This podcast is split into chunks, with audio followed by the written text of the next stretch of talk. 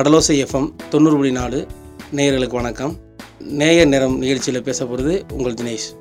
நான் வந்து பாம்பன் பாரதியார் தெருவில் நம்ம நான் இருக்கிறேன். நான் இந்த பாம்பன் ஊராட்சியோட ஏழாவது வார்டு உறுப்பினராக கடந்த இரண்டு ஆண்டு காலமாக நான் இருக்கேன். இதில் வந்து கடந்த இரண்டு ஆண்டு காலமாக என்னுடைய பகுதி மக்களுக்கு என்னால் முடிஞ்ச ஒரு சில நல்ல விஷயங்களை நான் செஞ்சுட்டு வர்றேன். இப்போ அதில் ஒரு சில உதாரணங்கள் நான் சொல்லணும்னா என்னுடைய பகுதியில் பாரதியாத்திலேருந்து பக்கத்தில் சாஸ்தா நகரம் ஒரு பகுதி இருக்குது அதில் வந்து கடந்த ஒரு பதினைந்து ஆண்டுகளுக்கு மேலே வந்து தெருவிளக்குகள்லாம் இல்லாமல் இருந்துச்சு. பதினைந்து பதினெட்டு ஆண்டுகளுக்கு மேலே தெருவிளக்கு இல்லாமல் இருந்துச்சு. அதேமாதிரி குடிநீர் இணைப்பும் இல்லாமல் இருந்துச்சு. அதை நான் வந்து இப்போ சமீப காலமாக நான் வந்ததுக்கப்புறம் வந்து ஒரு ஆறு மாதத்துலேருந்து ஒரு வருடத்துக்குள்ளே வந்து அந்த பகுதிக்கு தெருவிளக்கும் அதேமாதிரி குடிநீர் இணைப்பும் நான் கொண்டு வந்திருக்கேன். அதேமாதிரி சாலைகள் இல்லாமல் எல்லா பகுதியிலுமே வந்து சாலை ரொம்ப சேதமடைஞ்சு எல்லா பக்கமுமே சேதமடைஞ்சிருக்கு அதை வந்து முடிஞ்ச அளவுக்கு ஊராட்சி மன்றத்துக்கு தெரிவித்தோம் அதே மாதிரி மாவட்ட கலெக்டர் அலுவலகத்துக்கு அதை தெரிவிச்சுமே. இப்போ நாங்கள் வந்து முதல் முறையாக வந்து இப்போ நாங்கள் ஃபேர் பிளாக் சாலை வந்து சந்திரத்திலிருந்து பக்கத்தில் பாரதியார் போகிற பகுதியில் முனீஸ்வரன் அவங்க வீட்டு பகுதிக்கு போகிற பகுதியில் வந்து நம்ம ஒரு ஃபேவர் பிளாக் சாலை அமைச்சிட்டு வந்துகிட்டு இருக்கோம். இப்போ அடுத்த கட்டமாக ஒவ்வொரு பகுதிக்காக நாங்கள் வந்து எல்லா பகுதியுமே நம்ம சாலை அமைக்கிறது தான் நம்முடைய திட்டம். நம்முடைய இந்த வார்டு உறுப்பினர் பணி முடிகிறக்கூடிய எல்லா பகுதிக்கும் சாலையும் எந்தெந்த பகுதிகளில் தெருவிளக்குகள் இல்லை எந்தெந்த பகுதிகளில் வந்து குடிநீர் இணைப்பு இல்லை அதுகளெல்லாம் நம்ம சரி செய்யறதுக்காக தான் நம்ம அடுத்த கட்ட நடவடிக்கை நாங்கள் இருக்கோம். அடுத்தடுத்து தொடர்ச்சியாக அந்த பணியில் நான் செய்யலாம்னு இருக்கேன். நான் இந்த வயசுலேயே வந்து வார்டு உறுப்பினராகணும்னு ஆசைப்பட்டேன்னா நம்மளை ஒரு பதினேழு பத்தொம்போது இருபது வயசுலேருந்தே நான் சமூக பிரச்சனையில் ஒரு சில பிரச்சனைகளில் வந்து முன்னிருந்து இப்போ யாருக்காச்சும் ஒரு சின்ன இப்போ ஒரு ஒரு இரண்டு மூன்று ஆண்டுகளுக்கு முன்பு வந்து ஒரு ஒரு குடிசை பகுதியில் ஒரு குடிசை வீட்டில் வந்து அதாவது கரண்ட் பிரச்சனை அவங்க வீட்டில் வந்து வெறும் நூறுரூவா தான் கரண்ட் பில்லே வரும். ஆனால் அவங்க வீட்டுக்கு வந்து ஐநூறுரூவா ஐயாயிரரூவா வர பில்லு போட்டுருந்துருக்காங்க. அப்போ ஐயாயிரம் பில்லு போட்டு பார்த்தா அவங்களால வந்து அந்த ஐயாயிரரூவா கட்ட முடியாது. அவங்க வீட்டு வெறும் அவங்க அந்த அக்கா ஒருத்தவங்க மட்டும் தான் இருக்காங்க. அவங்க பொம்பளை பிள்ளை ஒரு மூணு பொம்பளை பிள்ளை இருக்காங்க. அப்போ அவங்களால அந்த ஐயாயிரம் கட்ட முடியாது. ஆனால் அவங்களுக்கு ஐயாயிரரூவா வர்றதுக்கான வாய்ப்புமே மிக மிக குறைவு. அப்போ அவங்க வந்து என்ன எங்கிட்ட வந்து சொல்கிறாங்க இந்த மாதிரி குடிசை வீடு தான் தம்பி. நாங்கள் எங்களுக்கு வந்து மின்னணைப்பு வந்து மிஞ்சி போனால் எங்களுக்கு ஐம்பது ரூபா நூறுரூவா தான் வரும். ஆனால் ஐயாயிரரூவா வர்றதுக்கு வாய்ப்பே கிடையாது. அப்போ நாங்கள் முறையிடுறோம். ஏஐ அலுவலகத்தில் முறையிடுறோம். அதே மாதிரி எஸ்சிடி வர முறையிடுறோம். சரியான ஆனால் ரொம்ப போராடி எங்களை நான் கையூட்டு லஞ்ச ஒழிப்பு ஆசிரியர் இருக்கேன்னா அதன் மூலமாக வந்து போராடி நாங்கள் ஒரு மூன்று மாத காலம் போராடி அதை சரி பண்ணிட்டோம்.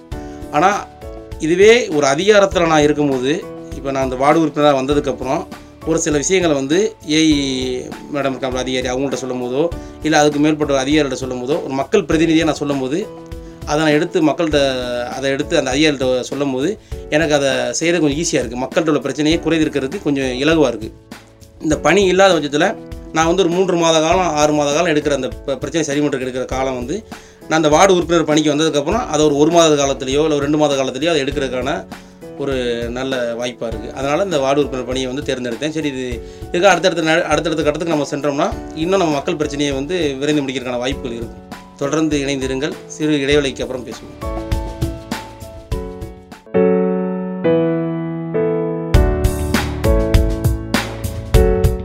நேய நேரம் கேட்டுக்கிட்டு இருக்கீங்க தினேஷ் பேசுகிறேன் இப்போ வார்டு உறுப்பினர் அப்படின்னா அந்த வார்டு உறுப்பினரோட பணிகள் வந்து இப்போ நீங்கள் தெரிஞ்சுக்கணும். வார்டு உறுப்பினர் பணிகள் எப்படி எந்த மாதிரி பணிகள் அப்படிங்கிறத தெரிஞ்சுக்கணும். இந்த பாமன் ஊராட்சியை பொறுத்தவரை பதினஞ்சு வார்டு உறுப்பினர் இருக்காங்க. ஒவ்வொரு பகுதிக்கும் ஒவ்வொரு வார்டு உறுப்பினர் இருக்காங்க. இப்போ நான் வந்து ஏழாவது வார்டோட வார்டு உறுப்பினராக இருக்கேன். இப்போ இந்த வார்டு உறுப்பினரோட பணினா அனைத்து பகுதியிலையும் வந்து தெருவிளக்குகள் எரியுதா? அனை அனைத்து பகுதியிலையும் வந்து சாலைகள் சரியாக இருக்கா? அனைத்து பகுதிகள்லேயும் வந்து குடி இணைப்புகள் கொடுக்க குடி இணைப்புகள் கொடுக்கப்பட்டிருக்கா குடிநீர் இணைப்பு கொடுக்கப்பட்டிருக்கா? இதெல்லாம் நம்ம பார்த்து இது சரிவர செயல்படுதா என்னங்கிறத நம்மளுடைய பார்க்க வேண்டியது தான் வந்து முதன்மையான நோக்கம்.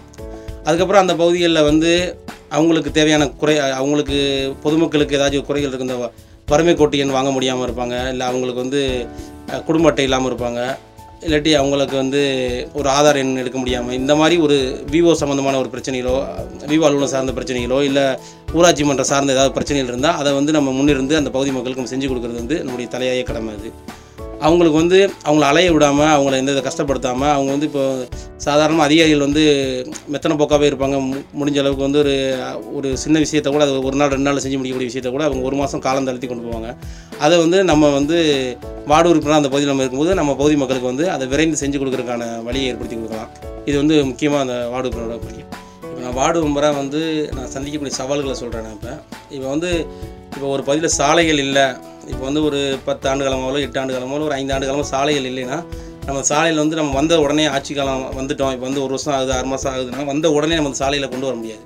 அதுக்கு நிறைய விதிமுறைகள் இருக்குது நம்ம ஊராட்சி ஊராட்சி அலுவலகத்தில் நம்ம வந்து அதுக்கான மனுக்கள் கொடுப்போம். நம்ம பகுதி மக்கள்கிட்ட அந்த மனுக்களை பெற்று ஊராட்சி மன்றத்தில் கொடுப்போம். அவங்க வந்து கலெக்டர் அலுவலகத்தில் கொடுப்பாங்க.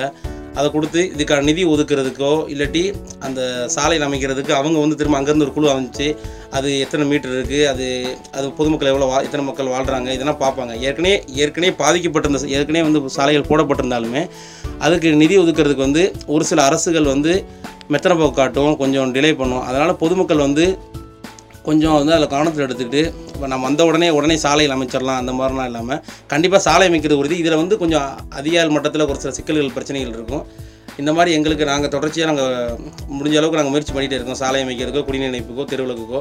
இதில் ஒரு மேல் மட்டத்தில் கொஞ்சம் சிக்கல்கள் இருக்குது அதை நாங்கள் சந்திச்சுக்கிட்டு தான் இருக்கோம் தொடர்ச்சியாகவே ஒரு நீங்கள் நினைக்கிற உடனே நினச்ச உடனே நடக்கிற மாதிரி விஷயங்கள் கிடையாது. நாங்கள் அதுக்கான பிரச்சனைகளை சந்திச்சுக்கிட்டு இருக்கோம். ஆனால் விரைந்து எல்லா பகுதிக்குமே சாலை அமைக்கிறதும் குடிநீர் அமை குடிநீர் இணைப்பு கொடுக்குறதும் தெருவிளக்கு அமைக்கிறதும் என்னுடைய கடமை அதை கண்டிப்பாக நான் செஞ்சு முடிப்பேன். காலம் க- தாழ்த்துறதை நினச்சி நீங்கள் வருத்தப்பட வேணாம் யாரும். ஆமாம் நிறைய பேர் நினைக்கிறாங்க வார்டு உறுப்பினர்கள் வந்து லட்சக்கணக்கெலாம் சம்பாதிச்சிருவாங்க. வந்தாலாம் ஆயிரக்கணக்கில் சம்பாதிப்பாங்க அப்படிங்கிற மாதிரிலாம் என்றாங்க. ஆனால் அது வந்து உண்மையே கிடையாது. எங்களுக்கு மாதம் மாதம் ஒரு கூட்டம் இருக்குது பதினஞ்சு வார்டு உறுப்பினர்களுக்குமே ஒரு கூட்டம் இருக்குது அந்த பகுதியில் உள்ள குறைகளை வந்து சொல்கிறதுக்கு இப்போ என்னுடைய வார்டு என்னுடைய வார்டு பகுதி மக்கள் சொல் இப்போ வார்டு பகுதி மக்கள் இருக்காங்கன்னா அவங்க வந்து எனக்கு இந்த மாதிரி இந்த பகுதியில் தெரு சாலை சரியில்லை குடிநீர் இணைப்பு எனக்கு தேவைப்படுது இல்லை எனக்கு தெருவிளக்குகள் வந்து தேவைப்படுது இந்த பகுதிக்கு. அப்படின்னா அவங்க வந்து என்னுடைய அவங்க குறையில் வந்து என்கிட்ட சொல்லுவாங்க. அதை நான் கேட்டுட்டு போய் அந்த மாதம் நடக்கக்கூடிய கூட்டத்தில் அந்த மாதம் நடக்கக்கூடிய கூட்டத்தில் வந்து நம்ம அதை வந்து சொல்லுவோம். ஊராட்சி மன்ற தலைவர் இருப்பாங்க கிளார்க்கு இருப்பாங்க. அவங்கள்ட்டனா வச்சு என் என்னுடைய பகுதியில் இந்த மாதிரி குறைகள் இருக்குது எனக்கு வந்து இதை நிவர்த்தி பண்ணி கொடுக்கணுங்கிற மாதிரி நம்ம அந்த குறைகளை வந்து நம்ம முன்ன வைப்போம். அப்போ அதில் வந்து அந்த கூட்டங்கள் முடியும் போது நம் அதில் வந்து ஐநூவாயோ முன்வாயோங்கிறது தான் அரசு நிர்ணயிக்கப்பட்ட தொகை. அதுதான் நம்ம கூட்டத்துக்கான நம்ம கொடுக்கக்கூடிய தொகையை வந்து அதான் கொடுப்பாங்க அரசு. அரசு நிர்ணயித்த தொகை. இதுதான் நம்மளுக்கு வார்டு உறுப்பினருக்காக வரக்கூடிய தொகையே. ஆனால் மக்கள் என்ன நினைக்கிறாங்கன்னா நம்ம வந்து அவங்க சாலை போடுறனால அவங்களுக்கு அது ஒரு பெரிய அளவில் கமிஷன் கிடச்சிரும். அதே மாதிரி குடிநீர் இணைப்பு கொடுக்கும்போது அவங்களுக்கு அது ஒரு பெரிய கமிஷன் கிடச்சுன்னு நினைக்கிறாங்க. அது முற்றிலுமே தவறான விஷயம். உண்மையும் நேர்மையாக இருந்து செய்யணும்னு நினைக்கிறவங்களுக்கு அது அதை கண்டிப்பாக அதை யோசிக்க மாட்டாங்க அதை செய்யவும் மாட்டாங்க. அது அப்படி நினச்சா நம்ம நிறைய விஷயங்கள் செய்யவே முடியாது. நம்ம நிறைய விஷயங்கள் செய்யணும் பொதுமக்களுக்கு நம்மளால் முடிஞ்ச விஷயங்கள் செய்யணும்னு விருப்பப்படும் போது அதை நம்ம அதை எண்ணவே கூடாது. அதுக்கான வாய்ப்பும் கிடையாது. சோர்ஸே கிடையாது முதல்ல. நம்ம நினைக்கிற மாதிரி லட்சக்கணக்கில் சம்பாதிக்கிறது ஆயிரக்கணக்கான சம்பாதிக்கிறதுக்கான வாய்ப்புகள் கிடையாது இங்கே. அதே மாதிரி வந்து தொடர்ச்சியாக அலுவலகம் போகணுங்கிற அவசியம் கிடையாது. இப்போ இப்போ கூட்டங்கள் நடக்கும்போது கண்டிப்பாக போய்க்கலாம். அதே மாதிரி மக்களுக்கான பிரச்சனைகள் இருக்குது இப்போ நான் இன்றைக்கி இப்போ திடீர்னு இன்றைக்கி வந்து ஒரு ஒரு மக்கள் வந்து சொல்கிறாங்க திடீர்னு எனக்கு இந்த இப்போ இந்த பிரச்சனை இருக்குது எனக்கு கொஞ்சம் சரி பண்ணி தாங்களே ஊராட்சி மன்ற அலுவலகம் வாங்க அப்படின்னு சொல்லி சொன்னாங்கன்னா நம்ம அந்த அந்த காலகட்டத்தில் நம்ம போய்க்கிடலாம். தொடர்ச்சியாக நம்ம முப்பது நாளுமே அலுவலகத்தில் இருக்கணுங்கிற அவசியம் இல்லை. அன்றைக்கி அன்னைக்கு மக்கள் வந்து இந்த பிரச்சனை எனக்கு ச- சரி பண்ணி தாங்க கொஞ்சம் ஊராட்சி மன்ற அலுவலர் வாங்க அப்படின்னு சொன்னால் அந்த பகுதி மக்களுக்காக தான் நம்ம இருக்கோம். அப்போ அந்த பகுதி மக்கள் நம்ம கூப்பிடும்போது நம்ம கண்டிப்பாக அதில் நிற்கணும் அன்றைக்கி நமக்கு வேலை பழுவாக இருந்தால் கூட அடுத்த நாளோ அதுக்கு அடுத்த நாளோ நம்ம போய் அந்த அவங்களுக்கான வேலையை முடிச்சு கொடுக்குறது நம்முடைய கடமை. தொடர்ந்து இணைந்திருங்கள். சிறு இடைவேளைக்கு பிறகு பேசுவோம்.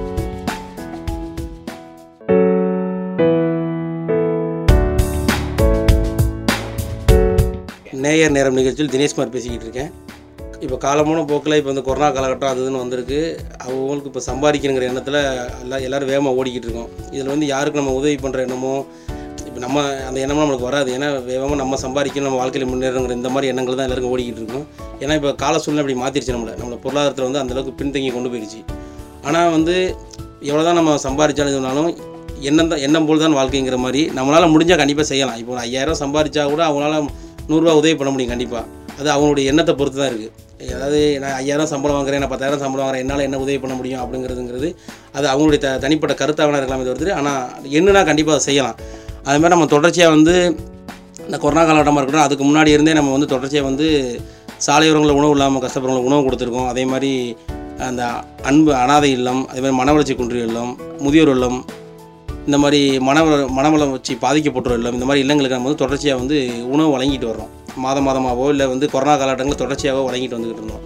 இதே மாதிரி உங்களால் முடிந்த ஒரு சில விஷயங்கள் உங்களால் வந்து எவ்வளோ உதவி பண்ண முடியுமோ? இல்லை ஒரு ஒரு நண்பர்களாகவோ ஒரு ஐந்து ஆறு பேர் இணைந்து மாதம் ஒரு நூறு நூறுரூவா இரநூறுவா போட்டு உங்களால் முடிஞ்சது ஒரு காலை உணவோ இல்லை ஒரு மதிய உணவோ இல்லை இரவு உணவோ நீங்கள் கொடுக்கலாம். அதே மாதிரி நீங்கள் விசேஷ காலகட்டங்களில் இந்த திருமண நிகழ்ச்சிகளையோ இல்லாட்டி ஏதாச்சும் உங்கள் வீட்டில் உள்ள விசேஷங்கள் இல்லை உங்கள் நண்பர்கள் சம நண்பர்கள் வீட்டில் ஏதாச்சும் விசேஷங்கள் இருந்தால் கூட அங்கே நீங்கள் அந்த விழாக்களில் வந்து உணவுகள் மிஞ்சிச்சுன்னா அதை வந்து என்னுடைய எண்ணு என்னுடைய எண்ணை நீங்கள் குறித்து வச்சுக்கோங்க. என்னோட எண்ணுக்கு தொடர்பு ஒன்று அந்த நம்பரை சொல்கிறேன் எண்பத்தி எட்டு முப்பத்தி எட்டு முப்பத்தி ஏழு எழுபத்தி ஏழு சைபர் ஏழு. இந்த எண்ணுக்கு நீங்கள் தொடர்பு கொண்டீங்கன்னா அந்த மிஞ்சிற உணவை வந்து நாங்கள் எடுத்துகிட்டு போய் இந்த மாதிரி அனாதை இல்லங்களோ இல்லை மனவளர்ச்சி குன்றிலோ இல்லை மனநலம் பாதிக்கப்பட்டுள்ளவங்களுக்கும் நாங்கள் வந்து அந்த உணவை வந்து கொடுத்துருவோம். உங்களுடைய பேரை சொல்லி நாங்கள் கொடுத்துருவோம். இதனால் உங்களுக்கு ஒரு புண்ணியமாகவும் போயிடும் இந்த உணவுகள் வேஸ்ட் ஆகாமல் அது வந்து நாலு பேருக்கு பயனுள்ளதாக அமையும். அதனால் முடிஞ்ச அளவுக்கு நீங்கள் உணவை வீணாக்காதீங்க. முடிஞ்ச அளவுக்கு உங்களால் முடிஞ்ச உதவிகளை செய்யுங்க. நீங்கள் ஒரு நண்பர்கள் வட்டங்கள் இணைஞ்சு சாலையோரங்களில் கஷ்டப்படுறவங்களுக்கு கொஞ்சம் நாள் உங்களுக்கு முடிஞ்ச உதவிகளை பண்ணுங்கள் உணவு கொடுங்க. அவங்களுக்கு அவங்க ட்ரெஸ்ஸை நீங்கள் முடிஞ்ச அளவுக்கு பார்த்தீங்கன்னா பெண்கள்லாம் நிறைய பேர் நடமாடிக்கிட்டு இருக்காங்க. அது மாதிரி ஆண் அதேமாதிரி ஆண்கள் நிறைய நடமாட்டிருக்காங்க கரெக்டான உடை இல்லாமல் இதெல்லாம் ரொம்ப கஷ்டப்படுறாங்க. யாரோ ரெண்டு மூணு பேர் சேர்ந்து இணைஞ்சிங்கன்னா அந்த அழகாக அந்த ஒரு ஒரு சட்டை எடுத்துடலாம் இல்லை ஒரு பேண்ட் எடுத்துடலாம் எடுத்து நீங்கள் அவங்களுக்கு கொடுத்து உங்களால் முடிஞ்ச உதவியில் பண்ணுங்கள் கண்டிப்பாக வந்து நீங்கள் எவ்வளோ சம்பாதிச்சாலும் உங்களால் நினச்சா கண்டிப்பாக உதவி செய்ய முடியும். இதை தொடர்ச்சியாக நாங்கள் செஞ்சுக்கிட்டு இருக்கோம். எங்களுக்கு நீங்கள் சப்போர்ட் பண்ணுங்கள் உங்களால் முடிஞ்ச உதவி நீங்களும் செய்யுங்க. சிறிய இடைவெளிக்கு பிறகு சந்திப்போம். இது நேயர் நேரம்.